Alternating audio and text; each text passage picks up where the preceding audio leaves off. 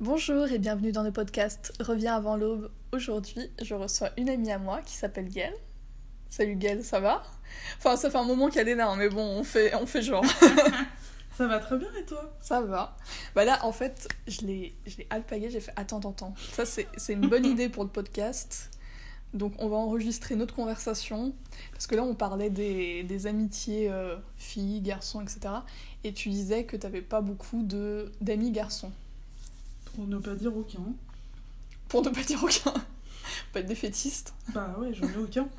Et du coup, tu penses c'est c'est pourquoi t'as pas, pas trop d'amis euh, garçons?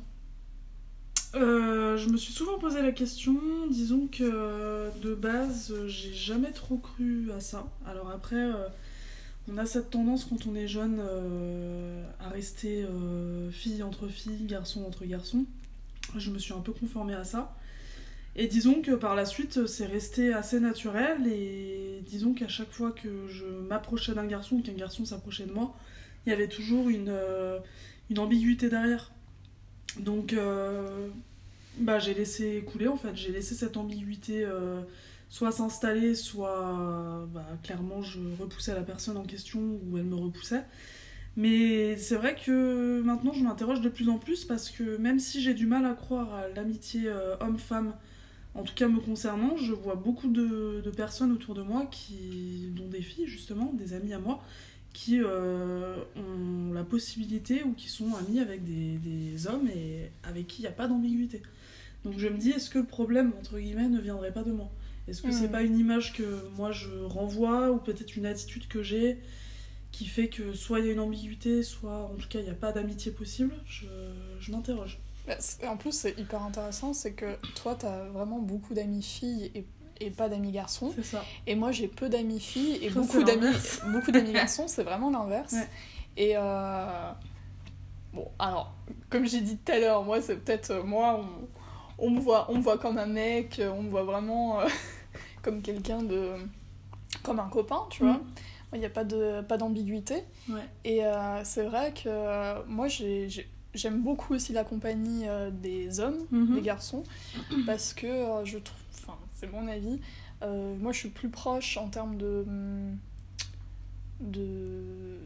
d'activités en commune avec les garçons. Mhm. Souvent bah, c'est le cinéma, ça peut être vraiment... Et c'est vrai qu'avec les femmes j'ai moins ce, ce côté-là. Puis même, voilà, je, je suis vraiment pas aussi dans... Je suis pas la fille type qui aime...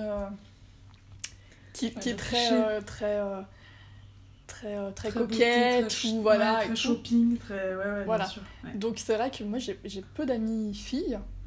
Et euh, moi j'ai l'impression pas d'être un, un, homme mais euh, vraiment être plus proche là-dessus.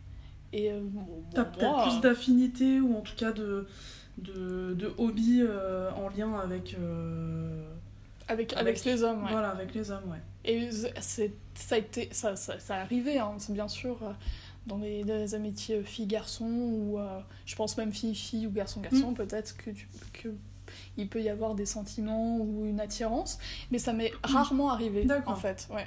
Il y a vraiment de base où euh, j'ai des amis depuis des, des, des années et euh, vraiment, il n'y a jamais eu, jamais eu aucune ambiguïté. ouais, aucune ambiguïté, ouais, bien sûr. Et toi, ça te manque en fait tu, Si tu si t'en parles, c'est que ça te manque? Ben, ça me manque, euh, disons oui et non, parce que finalement je ne connais pas ça, donc euh, finalement je sais pas vraiment ce que je rate, mais euh, disons qu'en voyant autour de moi des, des, femmes pour qui c'est quelque chose de très naturel, ben, je, me, je, me, pose la question. Je me dis ben, pourquoi pas moi? Et bon, bah, c'est pas faute d'avoir tenté, hein, de garder le lien avec avec des hommes que j'ai pu côtoyer, notamment au, au, travers du travail.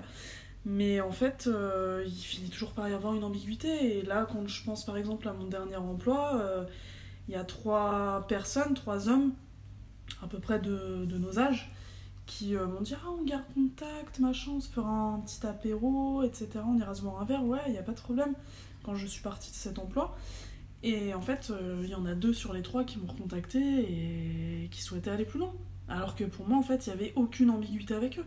T'attires le sexe. T'attires le sexe. Je... Franchement, je... Et pourtant... Euh, Toi, tu viens en toute... Euh, Ah non, toute amitié. en toute et puis alors vraiment pas. euh, à mon sens, il y a.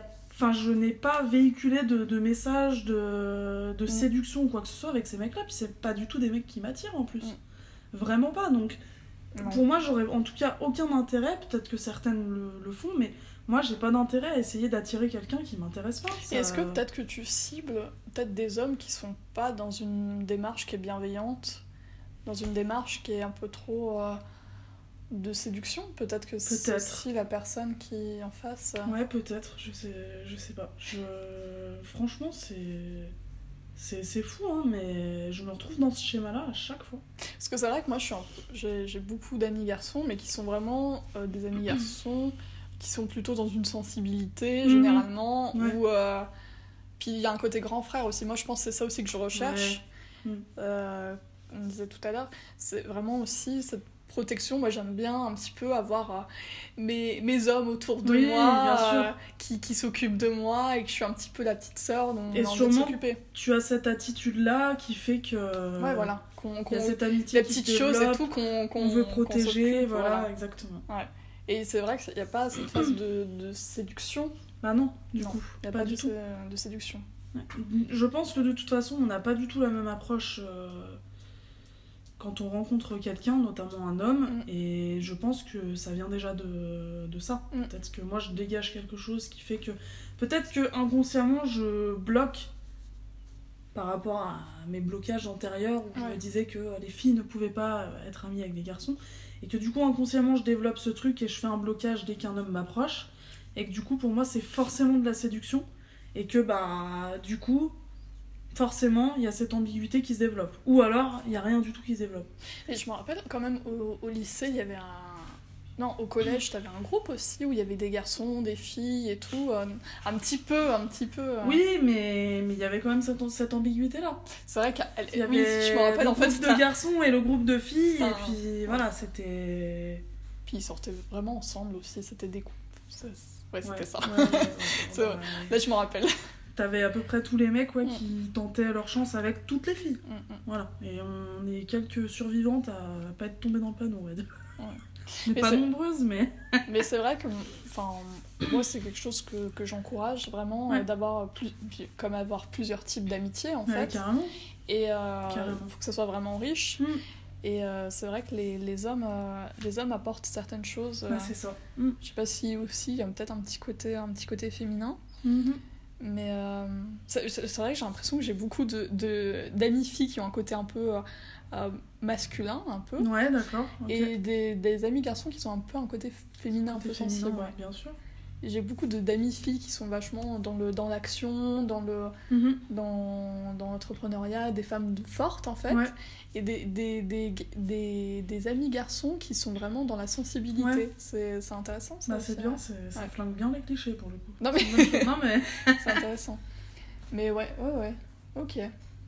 D'accord. Et tu disais du coup, euh, euh, est-ce que euh, dans tes rapports aussi, euh, dans tes rencontres aussi euh, amoureuses, c'est parce que t'es tombé sur des, des hommes qui étaient un peu, euh, on va dire, toxiques ou qui avaient des mauvais comportements. Ah bah, ça, oui, toxique, ouais, j'en ai eu quelques-uns. ouais.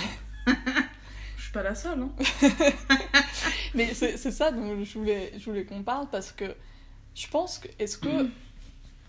Est-ce que. On, toxique, est-ce que c'est vraiment toi tu es toxique Mm. ou est-ce que c'est ta relation qui peut être toxique? Parce que moi, des fois aussi, je pense que je peux avoir des, des comportements qui peuvent être toxiques, qui peuvent être négatifs. Ah oui, ça, je, ça, je suis plutôt d'accord avec toi. Ouais.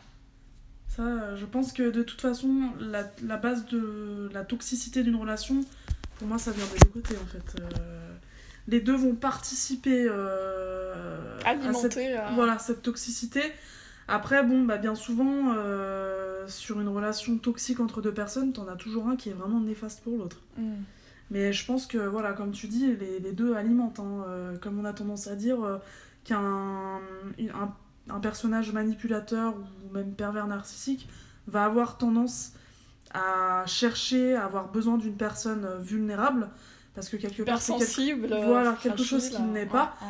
Et vice versa. Ah ouais, Donc euh, là, euh, ouais, je pense que c'est totalement le, le terme approprié, ouais. Euh, et on en avait parlé euh, bah, la dernière fois que tu étais venue à la maison. Mhm. Et je t'avais dit, moi, j'ai tendance à attirer des personnes, enfin plutôt en amour même, en des personnes toxiques. Ouais. Et, et je me suis rendu compte que j'avais ma responsabilité Mhm. parce que comme je suis quelqu'un qui suis plutôt hypersensible, euh, qui va ressentir euh, tout de manière très forte, qui Mhm. va avoir tendance à dire Oh, mon Dieu, il a besoin d'être euh, d'être sauvé, euh, etc. et ben je peux euh, vraiment euh, tomber euh, tomber là-dedans. Ouais. Et euh, je me suis mis à un moment euh, de ma vie des warnings en disant non, euh, ça- tu, tu, tu, tu vis tout euh, de manière très forte. Euh, donc t'as l'impression que c'est de l'amour fou, etc., Mm. qu'il n'y a rien qui pourra dépasser ça. Mais euh, il faut se mettre des barrières en disant je sais que j'ai tendance à attirer ça, et non, il faut que j'aille sur un autre type de relation. C'est ça que je me suis dit. Tac, j'ai fait un petit, un petit switch. Ouais, ouais. Mais euh, c'est vrai qu'après, sinon, je, je tombe, euh, Puis alors, tombe la tête la plus première. on Quoi. essaye d'éviter quelque chose et plus on y va, hein, généralement. Mm. Donc euh, après, c'est bien de, de prendre conscience de ce genre de choses, de, de ces schémas dysfonctionnels dans lesquels on a tous un peu tendance à s'embarquer. Maintenant, euh, de là à s'en sortir, euh, c'est quand même pas la même. Hein. Non, c'est vrai. Toi, t'as réussi, pour le coup, à ce niveau-là, en termes de Oui, relation. je, je mets du temps. Mais bien sûr, J'ai mis du temps, mais... mais oui, c'est clair que ça se fait pas en un jour, hein, mais c'est là toute la difficulté du problème. Quand tu commences à développer des, des schémas euh, toxiques en termes de relations, que ce soit euh, amical ou amoureux, Mm, mm. c'est très difficile de s'en défaire. Parce que quand on développe ce genre de schéma-là, c'est que vraiment il y a un blocage derrière, et il faut déjà trouver l'origine de, de ce blocage-là pour réussir à. En plus, plus, Gaëlle, c'est une professionnelle. c'est parce qu'elle a fait des études de psy. Donc c'est pour ça qu'on est vraiment dans l'analyse souvent de situations et on s'auto-analyse, on analyse l'autre, etc. Mm. Et euh, moi, je sais que je peux avoir un comportement toxique dans mes relations, dans mes relations parce que je peux avoir la peur de l'abandon, la peur du rejet, et je crée une situation. Euh, par exemple, moi, je sais que je peux créer cette situation, c'est euh, des fois quand on m'aime trop, j'ai tendance à rejeter la personne, à fuir. à fuir. Ouais. Et, euh, et après, euh, c'est complètement ridicule, mais c'est inconscient. Ah oui, c'est un mécanisme de défense. T'en, connais d'autres des mécanismes de défense comme ça Ben, mécanisme de défense, euh, à ce niveau-là, il y en a énormément. plonger dans les cours là, de toute façon. C'était pas prévu. C'était pas prévu. Non, mais il y en a, il y en a énormément, hein, mais disons que chacun va avoir son propre mécanisme de défense, hein, pour le coup. Mais euh, c'est vrai que le fait de rejeter la personne, ça va en être un. Le fait aussi, justement, bah, d'être dans ces schémas dysfonctionnels, c'en est un Ouais. aussi, quelque part. On a cette tendance, quelque part, à rester dans sa zone de confort, en fait, Ouais. dans ce qu'on connaît. Donc, euh, malheureusement, euh, c'est souvent le cas. hein. Il y a énormément de gens qui se retrouvent donc dans des situations de relations toxiques et qui vont euh, s'y complaire et y rester, même, même si les personnes de leur entourage vont essayer de leur dire les Pour choses. les de toute façon. Voilà, de toute façon, la personne, quelque part, elle est bien dans cette situation-là. Typiquement, j'ai une, une cousine qui est dans ce, ce schéma-là. Elle commence euh, petit à petit à, à ouvrir les yeux sur cette, euh, cette situation et cette relation. euh, et d'ailleurs, elle a réussi à, y mettre un terme. Mais le problème, parce que c'était vraiment euh, le, du high level en termes de toxicité. Oui, là on parle pas d'une personne qui peut avoir un comportement. Ah non, non, de- là c'était vraiment, vraiment une enfin personne, c'était vraiment une personne euh, ouais. pire que mauvaise. Hein. Et on a eu beau lui dire toutes les choses possibles, elle avait vraiment cette tendance à se raccrocher à ce mec-là. Euh, premier amour de jeunesse, etc. Et en fait, euh, toutes les crasses qu'il a pu lui faire, et on était là, mais ouvre les yeux, bordel. Et en fait, euh, elle a réussi à s'en détacher, mais elle continue de garder le contact avec lui. Elle sait qu'il ne se passera plus jamais rien avec lui. Ah, elle a réussi quand même à. Elle a réussi à ouvrir les yeux là-dessus et c'est une très bonne chose parce Ouais. que ça fait des années qu'on lui dit. hein. Mais elle garde contact avec lui. Et moi je lui ai dit, je pense que si tu gardes ce contact avec lui, c'est vraiment ta petite zone de confort. Hmm. Et quelque part, parce qu'elle en a conscience, elle dit je perds du temps, voilà, j'ai 31 ans, je perds mon temps, j'en ai conscience, etc. Mais ça l'empêche de rencontrer d'autres personnes. Parce que tant qu'elle sera euh, dans son sillage à ce mec-là, même Ah, ça, si elle sait qu'il se passera plus jamais rien, elle se raccroche un peu à lui, ben, mécanisme de défense, elle a peur de la nouveauté. Elle a pas, au final, elle n'a pas rencontré euh, énormément de, de, elle n'a pas eu beaucoup de, de relations euh, parce qu'elle est restée surtout avec ce mec-là.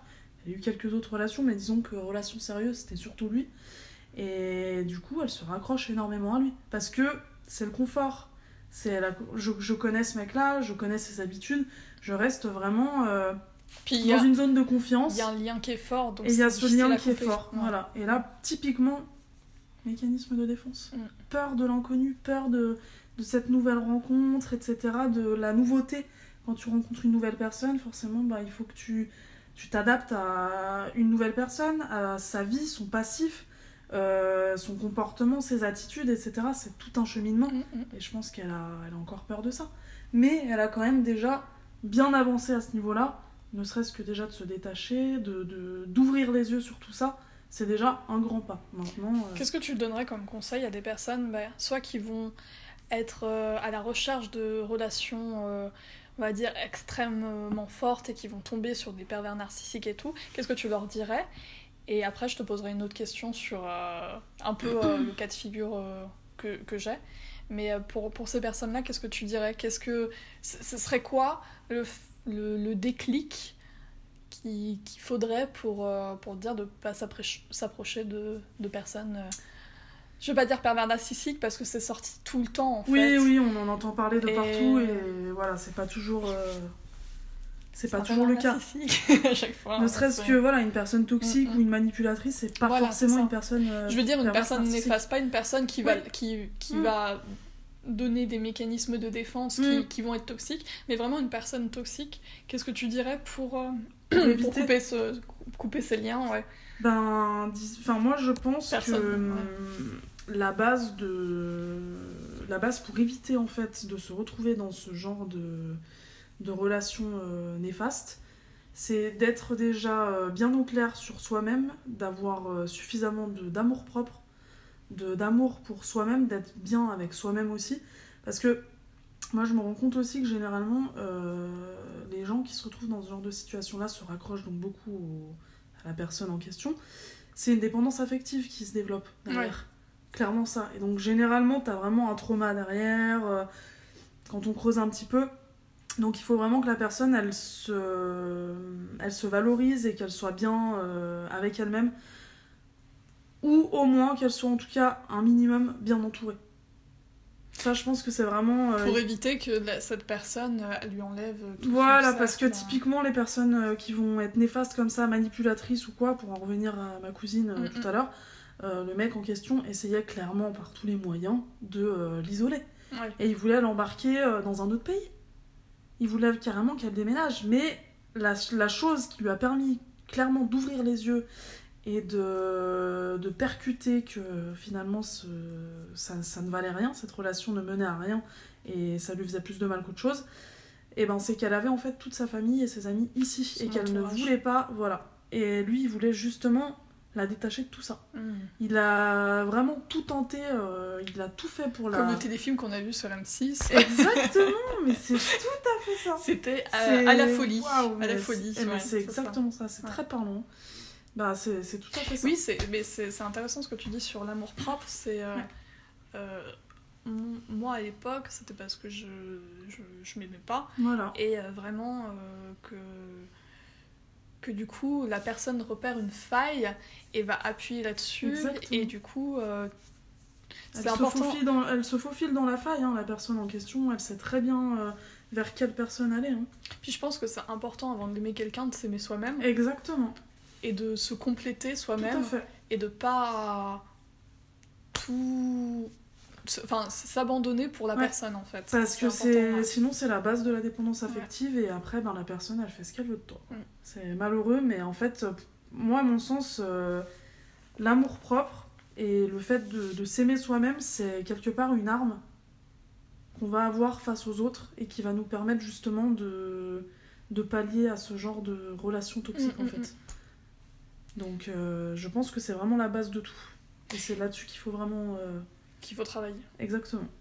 Et pour une, une personne euh, qui est, qui est dans mon cas, qui va donner des, des, des mauvais signaux, qui va, qui, qui vient avec un bagage émotionnel comme une peur de l'abandon, une peur du rejet. Il y en a pas mal de personnes comme ça. Ouais. Comment, comment faire pour, euh, pour avoir des relations qui sont beaucoup plus saines en fait, que ce soit au niveau amical, au niveau euh, sentimental, euh, parce que ça peut être aussi, ça peut être aussi les deux. Moi, dans le... Ça peut être dans les relations professionnelles aussi, Bien sûr, certains. ouais, ouais, carrément. Et, et, et vraiment être dans des situations un peu plus au clair avec soi-même. Peut-être la psychothérapie, qu'est-ce que tu, qu'est-ce que tu conseillerais Ça peut carrément aider, hein, le fait de justement de ne pas être seule. Parce que généralement, euh, les personnes ont tendance à penser qu'elles vont. Mais n'importe qui, hein, Mm. euh, que tu aies un bagage émotionnel, un passif euh, compliqué ou pas, même si, bon, en général, euh, les personnes qui ont vécu euh, certaines choses douloureuses dans le dans l'enfance, dans le passé, c'est quand même beaucoup plus compliqué pour elles, hein, ça je l'entends bien. Mais dans tous les cas, euh, il faut pas penser qu'on peut euh, tout surmonter tout seul. Hmm. Donc déjà, la base, c'est de réussir à bien s'entourer. Après, malheureusement, ben, il y a des personnes qui n'ont pas la chance d'avoir une famille, qui ont par exemple très peu d'amis ou voilà, qui ont des difficultés relationnelles. Alors à ce moment-là, le mieux, c'est de se tourner, euh, comme tu me disais, vers des professionnels. Trouver l'origine euh, du, euh, du problème aussi. Voilà, déjà ça c'est la base de tout, pour justement travailler là-dessus et ensuite pouvoir euh, développer des relations par la suite plus sereinement. D'accord. Tu penses que c'est quelque chose qui, qui se fait avec le temps Enfin, c'est quelque chose où tu, tu vraiment tu vis avec euh, toute ta vie, avec euh, tous tes traumas. Enfin, dans tes cours de psycho, que- comment, comment ça se passe?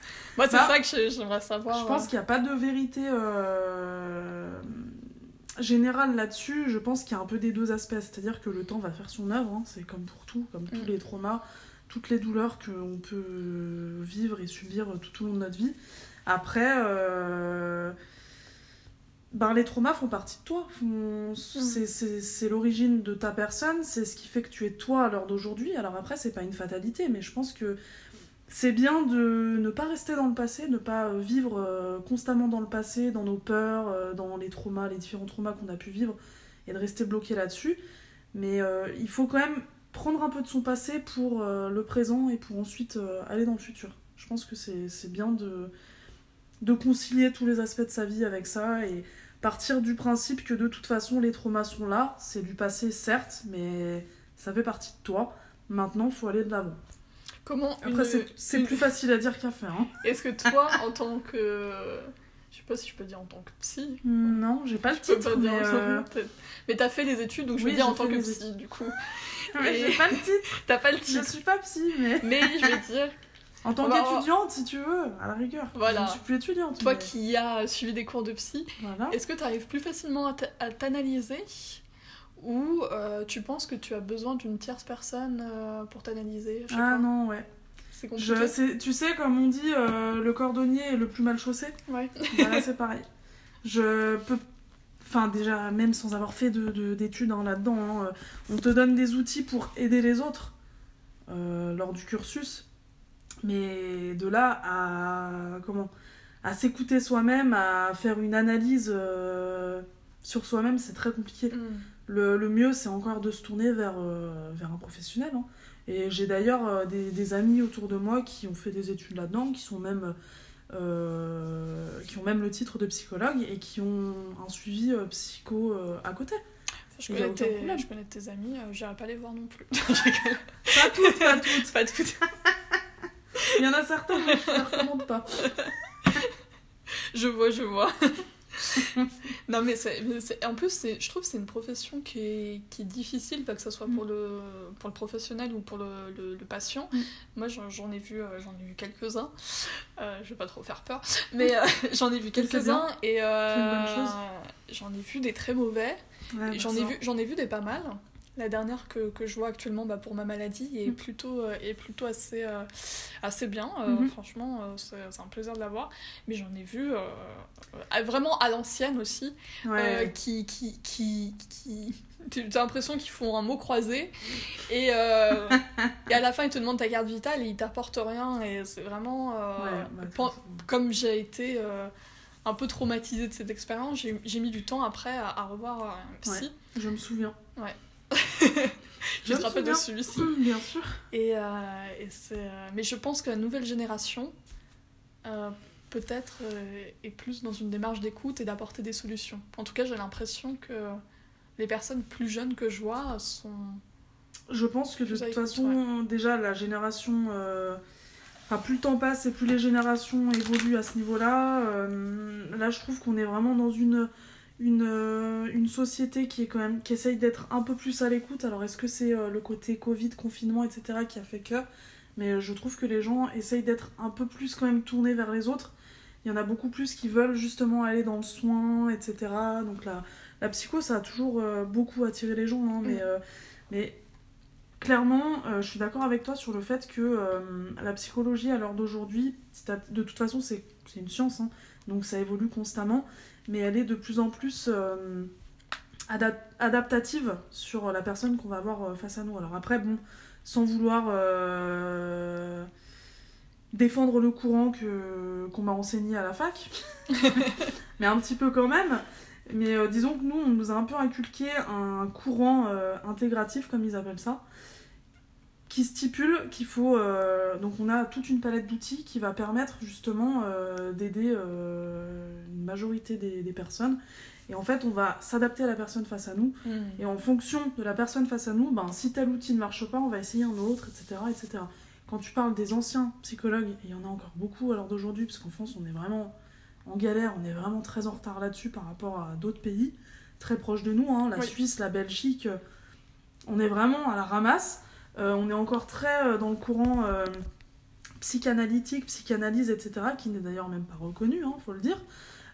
donc très conservateur, très bah, charlatanisme, hein, c'est là tout le problème. Et c'est à cause de ce genre de, courant-là, et aussi à cause de personnes incompétentes, hein, que, tu as sûrement dû mm. côtoyer, que ça décrédibilise la profession aussi. Parce que moi, à l'heure d'aujourd'hui, quand je dis j'ai fait des études de psycho, machin, ah ouais, ça doit être intéressant, ah ouais, mais en même temps, euh, moi j'en ai vu un, euh, ah j'ai pas du tout aimé, j'ai pas accroché, c'est que du blabla. Euh, il m'a pas, il m'a pas apporté de solution, il a. Voilà. Et tu vois, typiquement, quand je te parlais encore de ma cousine euh, tout à l'heure, elle va être ravie que je parle d'elle. T'as beaucoup de cousines aussi. Ouais, j'en ai beaucoup. Donc ça va, elle est cachée un peu. C'est bon. Elle est cachée. si elle écoute, elle saura que, je parle d'elle. Hein. ça me fait un auditeur en plus, hein, moi bah voilà, il n'y a pas de souci. Je lui dirai, je lui donnerai l'adresse du podcast, il n'y a pas de souci. Mais euh, c'est vrai que hum, elle était allée dans un CMP, donc un centre médico-psychologique, mhm. donc qui permet d'avoir donc des consultations euh, gratuites. Sauf que ben, la liste d'attente elle est longue comme deux bras. Et euh, elle est ressortie de la consultation donc avec une psychologue euh, qui lui a dit en tout et pour tout pendant la séance euh, que tout allait bien pour elle, qu'il fallait qu'elle profite de la vie, qu'elle était jeune. Euh, et là j'ai dit mais qu'est-ce que c'est que ça? C'est une psychologue qui lui a dit ça. Surtout qu'elle est nulle, faut dire qu'elle va pas bien pour qu'elle revienne.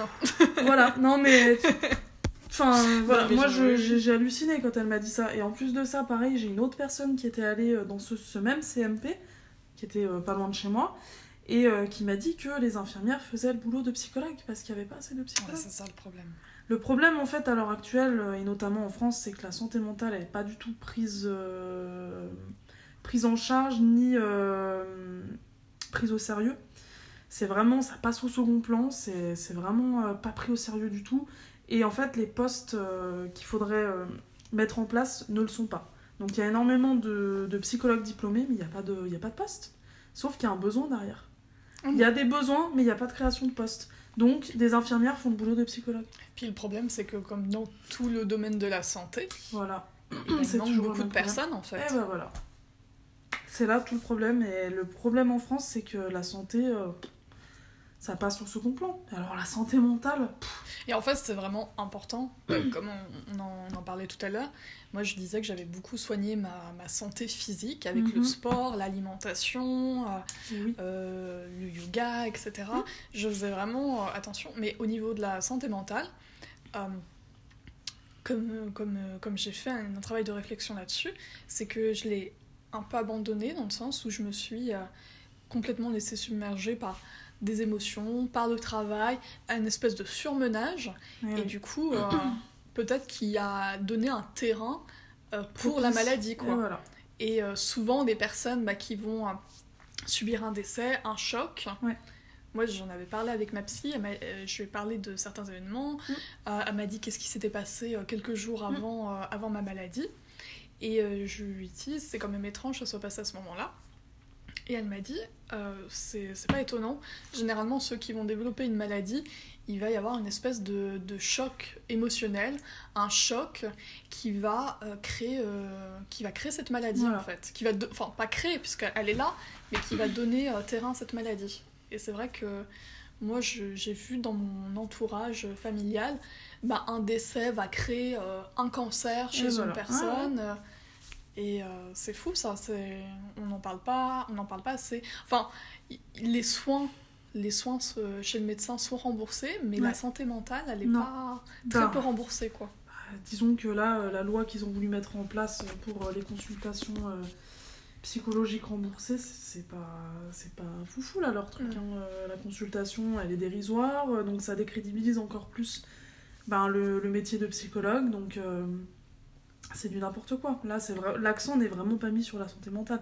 Et comme tu le dis si bien, le problème en fait euh, avec la santé mentale, qui à mon sens est quand même aussi importante que la santé physique, mais on est vraiment dans une société qui voit vraiment la, la santé physique et la médecine allopathique, euh, c'est voilà, c'est c'est- c'est le summum, c'est le plus important. Mais en fait, la santé mentale impacte sur le physique. Ouais, c'est ça. Le mental impacte le physique. Et en fait, il y a un moment où si tu ne prends pas en compte le mental, et ben le mental va faire en sorte que euh, tu finisses par prendre en compte les, les signaux d'alerte et il va t'envoyer ça sous forme de, de symptômes physiques. Exactement. Voilà. Parce que les deux, les deux aspects sont liés. hein. Mais j'ai un livre là-dessus qui s'appelle euh, Dis-moi où tu as mal, je te dirai, je te dirai ce que tu as. Ah bah voilà. de Michel Odoul et euh, comme quoi au niveau de certains certains endroits du certains, corps ouais. voilà c'est ça peut être euh, en fou- enfin après c'est rien de mais c'est un médecin je, je sais plus exactement sa spécialité Mhm. mais euh, il a fait vraiment ce travail de recherche sur, plusieurs personnes Ouais. et euh, au niveau du dos ça correspondrait à quelque chose etc etc Ça se rapproche beaucoup de la médecine chinoise, hein, Ouais. si on va parler ouais. d'ailleurs. hein, oui que- oui il a fait beaucoup de d'acupuncture et tout Bah voilà, réflexologie, euh, toutes ces choses euh, qu'on voit comme euh, des médecines alternatives, euh, qui sont euh, proches du charlatanisme, etc. C'est une médecine euh, ancestrale en fait Bah c'est ça. C'est malheureux, mais c'est c'est vraiment euh, décrédibilisé ce, ce genre de médecine-là, alors que, comme on en parlait tout à l'heure, à mon sens, euh, j'arrête pas de dire à mon sens. Euh, pour moi, les deux, les deux types de médecine sont complémentaires. Je pense que l'un ne va pas sans l'autre, et euh, ce qui ne sera pas solutionné par l'une pourra potentiellement être solutionné par l'autre. ouais ouais ouais Je pense que les deux se, se complètent très bien. Et je voulais savoir, du coup, entre. Parce qu'il y a psychologue, psychothérapeute, euh, psychiatre. Le psychiatre, c'est celui qui peut donner des médicaments, c'est Le ça? psychiatre, c'est un médecin. Le psychiatre, c'est un médecin. Le psychiatre, il est médecin, il, il a un doctorat en médecine. Et le psychothérapeute, il n'a pas forcément de diplôme, c'est ça? Alors maintenant, euh, le diplôme de psychothérapeute, si je ne dis pas de bêtises, le diplôme est reconnu. Donc Allez, c'est pareil, c'est un bac plus 5. euh, En fait, si je dis pas de bêtises, encore une fois, c'est bac plus 5 de psychologie avec une spécialisation derrière. Donc euh, soit euh, un master spécialisé, soit un diplôme universitaire, c'est souvent le cas, c'est des, ouais, des DU comme ils appellent ça. Donc tu peux te spécialiser en psychothérapie, mais généralement les psychothérapeutes, c'est d'abord des psychologues. D'accord. Et qui ont cette spécialisation donc de psychothérapeute. Ça peut être quoi comme spécialisation euh, Par exemple, euh, le couple, ou ça peut être euh, l'enfant Tu peux avoir oui, des, soit des, des spécialisations en termes d'outils utilisés, donc en termes de, de thérapie utilisée, ou alors ça peut être euh, plutôt certaines populations. Tu vas avoir des personnes qui vont se spécialiser en bah, plutôt en enfant, plutôt en adulte ou adolescent, pareil, plutôt au niveau du couple, plutôt en gérontologie aussi, ça se fait de plus en plus, et puis ils ont énormément de personnes besoins âgées personnes âgées, Mhm. exactement. Donc, euh, donc voilà, après, euh, il y a énormément de spécialisations.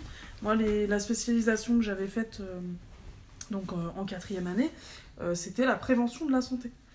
Et prévention de la santé, c'est un champ euh, très large. Tiens, d'ailleurs, ça, ça, ça, c'est intéressant pour mon podcast. Moi, je suis, je suis comme ces Mélia, là, j'en peux plus. Je... Là, Elle rebondit. Non, mais c'est parce que c'est incroyable. Tu... Du coup, t'as fait de la prévention. Dis-nous, t'as fait de la prévention parce que on dirait pas comme ça, mais dis-nous, est-ce que Tu t'as fait de la. que faire que je parle de ça Ah oui, ça, euh, moi j'aime bien, c'est marrant. Bah, prévention, euh, j'en ai surtout fait du coup en. Alors, dans une association euh, d'Annecy d'ailleurs, qui maintenant s'appelle euh, le TILAC. Donc c'est une fusion de deux associations, donc qui s'appelle le Tianti et puis euh, le Lac d'Argent. Et donc c'est une association qui traite des addictions, des risques auditifs. Donc on participait à- et on participe encore. hein, il m'arrive d'être encore bénévole avec eux au milieu, dans les milieux festifs. Donc festivals, concerts, etc. Donc euh, en général on a un stand et en fait les personnes vont venir nous voir euh, pour euh, récupérer des bouchons d'oreilles, plutôt des casques auditifs par exemple pour les enfants. Puis il y a pas mal de, documentaires, enfin de documentaires, de documents pour, pour tout ce qui est consommation de drogue, ce genre de choses. Donc on a vraiment tous les types de drogue. Et en fait, ce qui est super intéressant, c'est que on se retrouve à discuter de, de plein de choses. On a des gens qui nous racontent des, des anecdotes, des expériences de vie, euh, mais des choses des fois, mais on se dit, mais waouh, enfin, les personnes, elles ont vécu euh, mille vies. Mais euh, c'est super intéressant parce que les gens vraiment sont ouverts au dialogue en général Mhm. dans ce genre de- d'endroit. c'est c'est vraiment détente, euh, ouvert d'esprit et c'est c'est très C'est enrichissant. l'alcool qui fait ça. L'alcool et puis les drogues. c'est vrai. Et t'as- été dans des lieux qui étaient un peu plus chauds aussi. Et après, euh, sinon, euh, C'est ça que l'autre le- aspect, que c'est les auditeurs veulent savoir. C'était euh, en milieu, en milieu, comment on peut dire ça? L'échangisme. Ouais, club libertin, échangisme, sauna libertin, euh, et puis euh, zone libertine aussi, parce qu'il faut savoir qu'à Annecy, il y a, y a des coins libertins. Ah, bah il faut donner les adresses, hein. je sais pas. hein. des fois que les gens suis savent pas. Ah oui, non, il y a des coins. euh, C'est-à-dire, zone, c'est en dehors, c'est le. C'est des zones extérieures en Des fait. zones extérieures, ok. bah, après, c'est un peu le bouche à oreille qui fonctionne. hein. Les gens qui sont dans le milieu connaissent. Par exemple, la Ah, ouais. visitation, euh, la plaine d'Alex, ce genre Ah, de coin. d'accord, ok. Et euh, après, euh, moi, c'est arrivé que j'y aille une, une fois ou deux pour faire de la prévention. Donc, on débarque avec, en général, on est au moins deux, avec des petites bannettes, donc des petits paniers là, qu'on trimballe avec. donc, on a un peu de tout. hein. On a des préservatifs masculins, féminins, euh, lubrifiants, etc. Après, on a tout le, toute la doc euh, drogue, alcool, etc. aussi. On la prend quand même. Et pareil, on ouvre le dialogue avec les gens. euh, pareil, c'est très intéressant aussi. Et en plus de ça, donc que ce soit dans les zones de plein air ou les clubs libertins, sauna, libertins, etc., on propose. Alors moi, j'ai pas le, j'ai pas l'habilitation, j'ai pas le, la certification pour le faire, mais j'étais toujours accompagnée d'une personne qui pouvait le faire, à savoir euh, faire un TROD, donc un dépistage euh, rapide euh, pour le VIH. Et dernièrement, il y avait aussi le, la possibilité de le faire pour l'hépatite C. Et ça se fait instantanément. Ouais, donc en fait, Ah, l'association, elle s'est dotée d'un camion qu'ils ont totalement aménagé. Et comme ça, ben, la personne, si elle veut faire ce test-là, bon, je parle de ça en zone Oui, oui. extérieure. hein. Pour ce qui est des clubs libertins, etc., euh, il y avait toujours une salle spécifique pour ça. Donc tu avais une personne qui allait euh, démarcher euh, les personnes qui voulaient faire le test Oui, ou pas. oui. Et ensuite, elle orientait ces personnes intéressées à la deuxième personne qui, elle, faisait le test. C'est un test rapide à faire. C'est le, le même style que euh, le test qu'on va faire pour euh, le diabète, par exemple. C'est une petite lancette euh, Sur le doigt. sur le bout du doigt. Voilà, moi, je l'ai fait parce que j'ai fait des, des formations, du coup, avec le Tianti, du coup. Donc, par rapport à ça, donc, ils nous ont... nous ont fait faire le test, on a dit bon bah allez c'est parti et franchement on sent rien. Ça hein, doit, être, ça doit être impressionnant quand même quand t'es dans un univers, que Oui. tu rentres euh, là-dedans. Ouais, Et euh, est-ce que toi, t'as été gênée ou Alors, euh, la toute première fois, Moi, je rire. ouais, j'étais un peu gênée, et puis alors beaucoup d'a priori. Mon père m'a tout de suite dit Ouais, fais attention, c'est jamais. Et en fait, c'est un lieu, en tout cas, tous les lieux que j'ai pu faire, très respectueux. Ah les gens, alors- souvent dit en plus. hein. Les gens, oui, sont dénudés pour la plupart, euh, il y en a, vraiment. euh, c'est... Mais c'est le milieu aussi Mm. qui veut ça, donc. euh, mais honnêtement, très respectueux, très sympa, euh, pareil, ouvert au dialogue. Alors il y en a certains qui, voilà, qui vont tenter une petite approche et tout, bon bah tu leur dis non, euh, je travaille, machin, euh, ils insistent pas. Oui. Et c'est vraiment. Enfin, moi j'ai vra- vraiment été bluffée sur cet aspect-là qui diffère tellement de bah, des, des, des boîtes, des bars euh, qu'on a tendance à fréquenter euh, ailleurs, dans d'autres milieux, où là, en fait, euh, bah, Ils tu vas- plus Ah insistants. bah, c'est ça, ouais, c'est la lourdeur, en fait, que là-bas, tu n'as pas. Mais vraiment, euh, c'est cette culture respectueuse, c'est-à-dire que la personne dit non, c'est ok, ça s'arrête là. C'est ça qui est bien. Vraiment, euh, et, et vraiment au point de te dire que euh, tu pourrais carrément y aller juste pour aller boire un verre, même si t'es pas intéressé par le- l'aspect échangiste, etc. Tu peux Mm. carrément euh, aller juste boire un verre euh, sans, sans arrière-pensée. Parce qu'en plus de ça, dans ce genre d'endroit, euh, il y a un, un coin, donc boîte de nuit, etc. Et euh, tout ce qui est euh, coin câlin, comme ils appellent ça, c'est séparé. Soit c'est euh, au sous-sol, soit c'est euh, dans un coin euh, un peu plus éloigné. Donc tu peux totalement y aller juste pour passer un- une bonne soirée, euh, boire un coup, euh, danser, et, et tu t'en vas. Et en plus, bien souvent, les entrées euh, pour les femmes sont gratuites. Voilà. Ah ouais, c'est. mais je- Généralement, je, je sais pas euh. si j'oserais, mais je Ah suis ouais curieuse. C'est Bah, vraiment quelque chose. Quand tu m'en avais raconté ça, je. Bah non mais moi été agréablement surprise. Honnêtement, euh, je faisais pas la fière hein, le soir où je me suis préparée pour y aller. C'était il y a longtemps en plus. hein.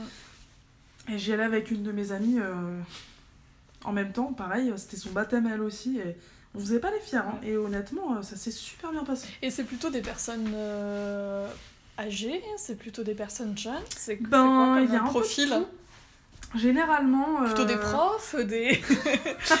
le Les commerçant du professions, on coin. les connaît pas. Mais honnêtement, de ce que je vois en tout cas sur le, les, comment, les, les personnes, comment elles sont habillées, etc., je pense que c'est quand même déjà des catégories de personnes aisées. Un minimum Ah aisé quand même. En plus, l'entrée et tout, surtout pour les hommes et tout, c'est quand même assez cher. Comment tu peux reconnaître parce qu'ils ont plus leurs vêtements? Moi je Mais ils reconnais sont comme pas tous les dénudés En général, c'est plutôt les femmes qui sont dénudées, mais les, les hommes, euh, généralement, ils sont habillés. Ah, tu vois le, le, le bon costard et tout, du coup. Voilà, ou en tout cas, euh, Ah, ouais, personne vraiment, euh, assez chemise aisée, quoi. et tout. Ouais, généralement, c'est quand même une catégorie assez aisée. Mm. Dans, en tout cas, dans les, les coins que j'ai vus. hein. Moi, je, je les ai pas tous faits, mais euh, ceux que j'ai faits, c'était quand même assez proche de, de la Suisse. Donc, à mon avis, ça doit jouer aussi. hein. Ouais. C'est pour ça qu'aussi les, les prix étaient euh, assez excessifs. Mais, euh, mais donc, euh, c'est surtout, je dirais, tranche d'âge, ça doit être entre 40 et 60 ans en grande majorité. Mais il m'est arrivé quand même de voir, j'étais assez surprise de voir des, des couples assez jeunes en fait, Ouais. de 25-30 ans. Dans ces eaux-là, euh, ouais, j'étais assez étonnée. Je me suis dit, ah ouais, d'accord. euh. Donc, euh, je sais pas si c'était des habitués. C'est- C'est pas vraiment la tranche d'âge que j'ai vu le plus souvent. hein. J'ai dû voir peut-être deux ou trois couples comme ça. Sinon, c'est Euh, une quarantaine d'années. Ouais, c'est plus quadra, quinca, dans ces eaux-là en général, hein, c'est ce que tu vois le plus. Je pense que c'est des, des gens qui ont une sexualité déjà bien épanouie, affirmée, et ils ont cette envie de- d'explorer peut-être d'autres aspects à ce niveau-là. Alors que je pense que les personnes un peu plus jeunes en sont pas à ce stade-là. En général, Mm. euh, tu découvres l'autre, euh, Oui, c'est ça. pas, t'en es pas au même stade en Là, fait. tu veux redonner un, même un second souffle Exactement. dans ton couple. Et, Tout à fait. Après, c'est pas, euh, c'est pas une généralité, mais en tout cas, de ce que j'ai vu sur les quelques soirées que j'ai pu faire, c'était, c'était, ça se vérifiait en tout cas comme ça. Et ça se fait facilement euh, de- d'aborder euh, les personnes qui sont dans une démarche festive, euh, dans une démarche sexuelle, de, de faire de la prévention. C'est pas compliqué de, Ben, de venir. pff, au début, si, un petit peu, mais en fait, ben, sur les débuts, c'est, voilà, faut se faire violence. Mais quand tu te rends compte que la plupart des gens sont hyper ouverts, ben, ça vient naturellement. D'accord. Et pourtant, euh, je suis pas de celle qui va être hyper avenante, à aller vers les gens comme ça, hyper facilement. Surtout dans un cadre comme ça, je vais me dire, Ah non, j'ai pas envie de gêner la personne. Mais tu Mais te mets dans ce dynamisme et Je pense que ça t'a peut-être forcé au fur et à mesure je de, de te libérer. et De Carrément. te- Ah ouais, je pense que ça, ça a bien aidé. Et tant pis Mm. si t'as des refus, c'est pas grave. Parce que bon, euh, bah voilà, t'as la personne qui est pas intéressée, ah bah non, désolé, machin. Puis la personne d'après, elle va être tellement, tellement euh, open, elle va être super contente, elle va discuter. Moi, c'est arrivé que je discute plus d'une demi-heure avec la même personne. De Mais tout et de attends, rien, mais- t'étais au boulot là mais euh, non, franchement, euh, très enrichissant ce- ces expériences-là avec, avec cette, cette, cette association. Et d'ailleurs, je refais des, des, des événements avec eux avec grand plaisir. En général, l'été, ils cherchent, ils cherchent des bénévoles pour intervenir. Bah, en grande partie sur les festivals, quoi. Et... Redonne-moi le nom de Alors maintenant, c'est le Tilac. Le Tilac. Mais c'est vrai que je connaissais le lac d'argent. Voilà. Lac Et ben, ils, sont, ouais. ils ont fusionné donc avec l'autre asso qui s'appelait le Tianti, parce que moi de base j'étais avec eux. Maintenant ça s'appelle le Tilac. Je prendrai les, les références comme Mmh, ça si les gens ils sont intéressés. Et est-ce que ça se fait sur MC Euh, Moi, à un moment, ça m'intéressait parce que, par exemple, la cause des, des prostituées euh, euh, m'intéresse. Ouais. Et euh, je sais que bah, dans les grandes villes comme Paris, il y a beaucoup de, de camions qui viennent apporter des préservatifs pour les prostituées, qui viennent euh, aussi avec un petit café, euh, Ouais. leur parler, etc. Euh, ici, je, je sais pas trop parce que je vois pas trop de prostituées, enfin, je vois pas de coins à On les prostituées, voit pas trop, on les ouais. voit pas trop. Puis maintenant, avec l'ère d'Internet, généralement, Mm. on est plus sur, sur, sur des choses qui sont cachées. Ouais. Euh, je sais pas si c'est quelque chose qui se fait. T'en as eu connaissance ou pas, toi? Alors je sais que euh, cette association là justement, ils interviennent. Alors ils ont toujours fait ça de base, donc c'était avec les saisonniers en station, avec un camion. Ils leur apportaient donc des du, du matériel euh, de prévention, etc. Et ils ont voulu étendre ça euh, quand ils ont fusionné donc avec l'autre asso. Euh, étendre ça justement aux personnes par exemple euh, SDF ou aux personnes aussi euh, bah, qui sont donc dans ce milieu sexuel, etc., du sexe, à risque, ouais. etc. Donc euh, j'ai pas toutes les infos. Après je sais que ma pote avait bossé là-dessus justement sur son, sa deuxième année de, de master. Ah, d'accord. Et justement ils ont monté ce projet-là et ils ont des permanences euh, dans Annecy. Alors c'était le cas il y a quelques temps, Oui. je sais pas si c'est encore le cas euh, à l'heure d'aujourd'hui, mais ils avaient des permanences euh, dans certains coins d'Annecy où ils proposaient justement un café, du dépistage, du matériel, donc préservatif, etc. Et ils faisaient aussi des permanences euh, dans certains sex shops du coin. Ah, Donc, en général, c'est des coins que les personnes qui travaillent là-dedans connaissent, Mhm. les gens se connaissent un peu tous, donc sûrement qu'ils doivent intervenir aussi euh, auprès de prostituées quand même. hein. D'accord, ok. Mais voilà, c'est tout ce que je sais en tout cas. Ah, c'est intéressant. Mais ils avaient mis ça en place, ouais. Ah ouais, parce que c'est vrai que c'est des choses que je voyais pas trop tourner. Ouais, En mais même temps, la tard. communication dans la ville est un peu compliquée, mais C'est ça. ok. Et euh, est-ce que toi, il y a une branche de la, la psychologie qui t'intéresse euh, Autrement, à part ce que tu as fait, au niveau des enfants peut-être, ou du couple, ou je sais pas? Il y avait des- un Euh, domaine qui, qui t'intéressait, les traumatismes, Ouais, les choses alors, comme ça euh, bon, bah, la prévention de la santé, forcément. Mais euh, sinon, ouais, je- j'étais quand même bien, enfin, je suis quand même bien intéressée aussi par le domaine des enfants. Euh, notamment, euh, il y a un truc qui me, qui me branchait bien, mais bon, c'est très bouché. Tout ce qui est psychologie des enfants, c'est. Les trois quarts des personnes diplômées veulent faire ça. Donc, j'ai un peu lâché l'affaire. Mais euh, en fait, euh, il y a de plus en plus de, pays qui développent ça. Et en France, petit à petit, ça commence à se développer. D'ailleurs, il y avait une, une personne de ma promo qui, qui s'était carrément lancée en indépendant, prévention de la santé, et elle faisait aussi ça à côté.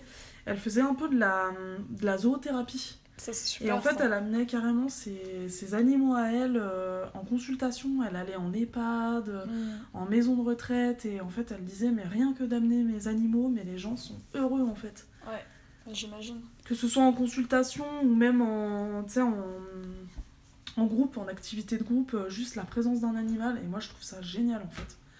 Ça, c'est vraiment un truc qui, qui me branche, enfin, que- qui, me, qui me botte très Il bien. faudrait que tu, tu te renseignes encore plus là-dessus parce que moi je te vois trop. Parce que tu aimes les animaux, Ah oui. tu es végétarienne. Gaëlle euh, elle peut me dire euh, j'ai une heure de retard parce que j'ai trouvé euh, un animal Ah, perdu sur la route. euh. Je, lui dis bah ok d'accord.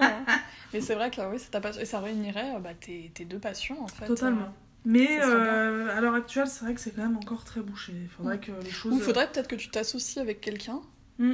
peut-être pour que ça soit moins euh, difficile au niveau du Ouais. coût. Ouais, c'est ça. Et euh, Parce que c'est là que tu fasses une annonce peut-être. euh, Ouais. Et ça serait intéressant. Mais Et c'est faire ma que- dernière année aussi. Oui. Accessoirement pour avoir le titre, ouais. Oui. Mais c'est vrai que moi, je, je vois que être en présence des animaux, alors j'imagine pour, euh, pour ces enfants-là Mm. qui sont encore dans la maltraitance, mais euh, moi j'étais dans une, euh, dans une ferme euh, péda- pédagogique. Pédagogique, ouais. Ouais. Euh, où ils recueillaient des, des animaux bah, qui étaient en voie d'extinction. Mhm. qui, et euh, c'était principalement des chèvres. euh, Oui, j'avais vu les photos. vu?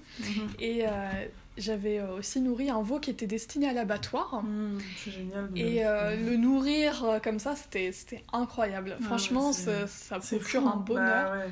Alors j'imagine pour, pour des enfants, pour des personnes âgées, pour, pour recréer un lien vraiment avec la nature, avec Bah le oui, vivant, et tu, tu ressens euh, Et quelque puis chose. en ouais. plus de ça, euh, il y a énormément de, de témoignages là-dessus où tu as euh, par exemple des personnes qui sont en situation de handicap, des personnes euh, avec un diagnostic euh, assez lourd, type euh, autisme, etc., euh, qui vont. euh, Non, bouge pas, bouge pas, je vais chercher.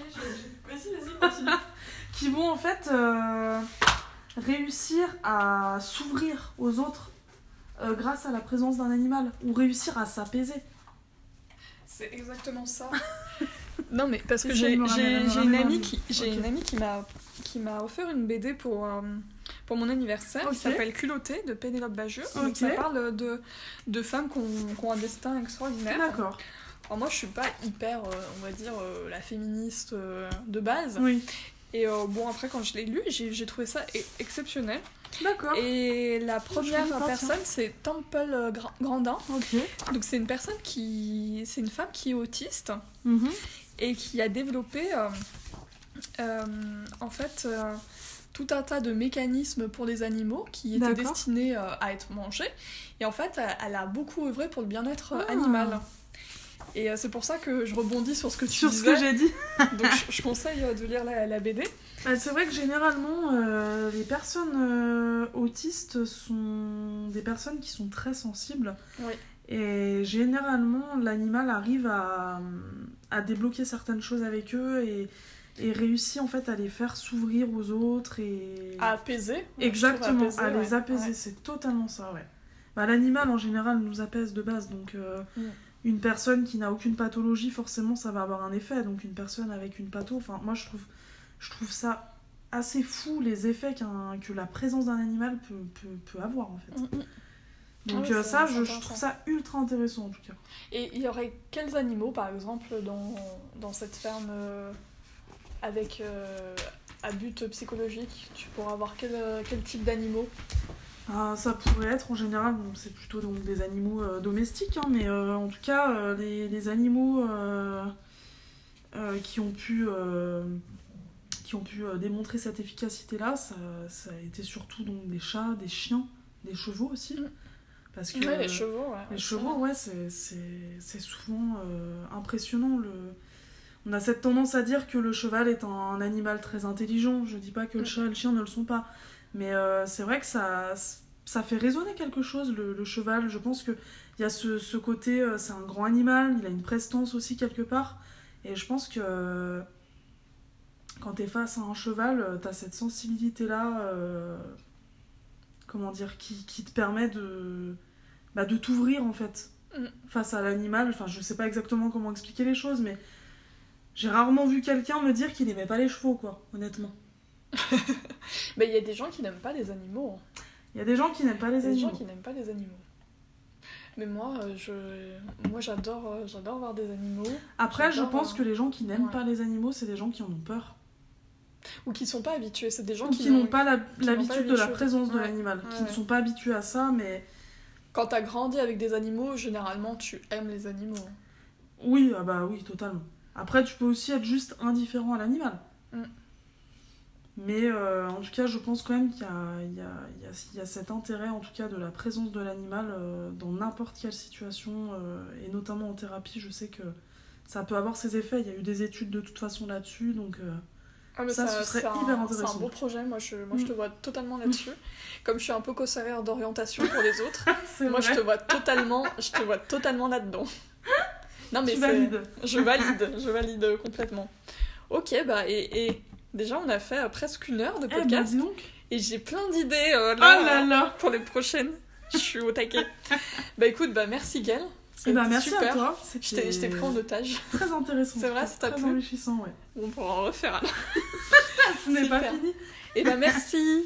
Merci à toi.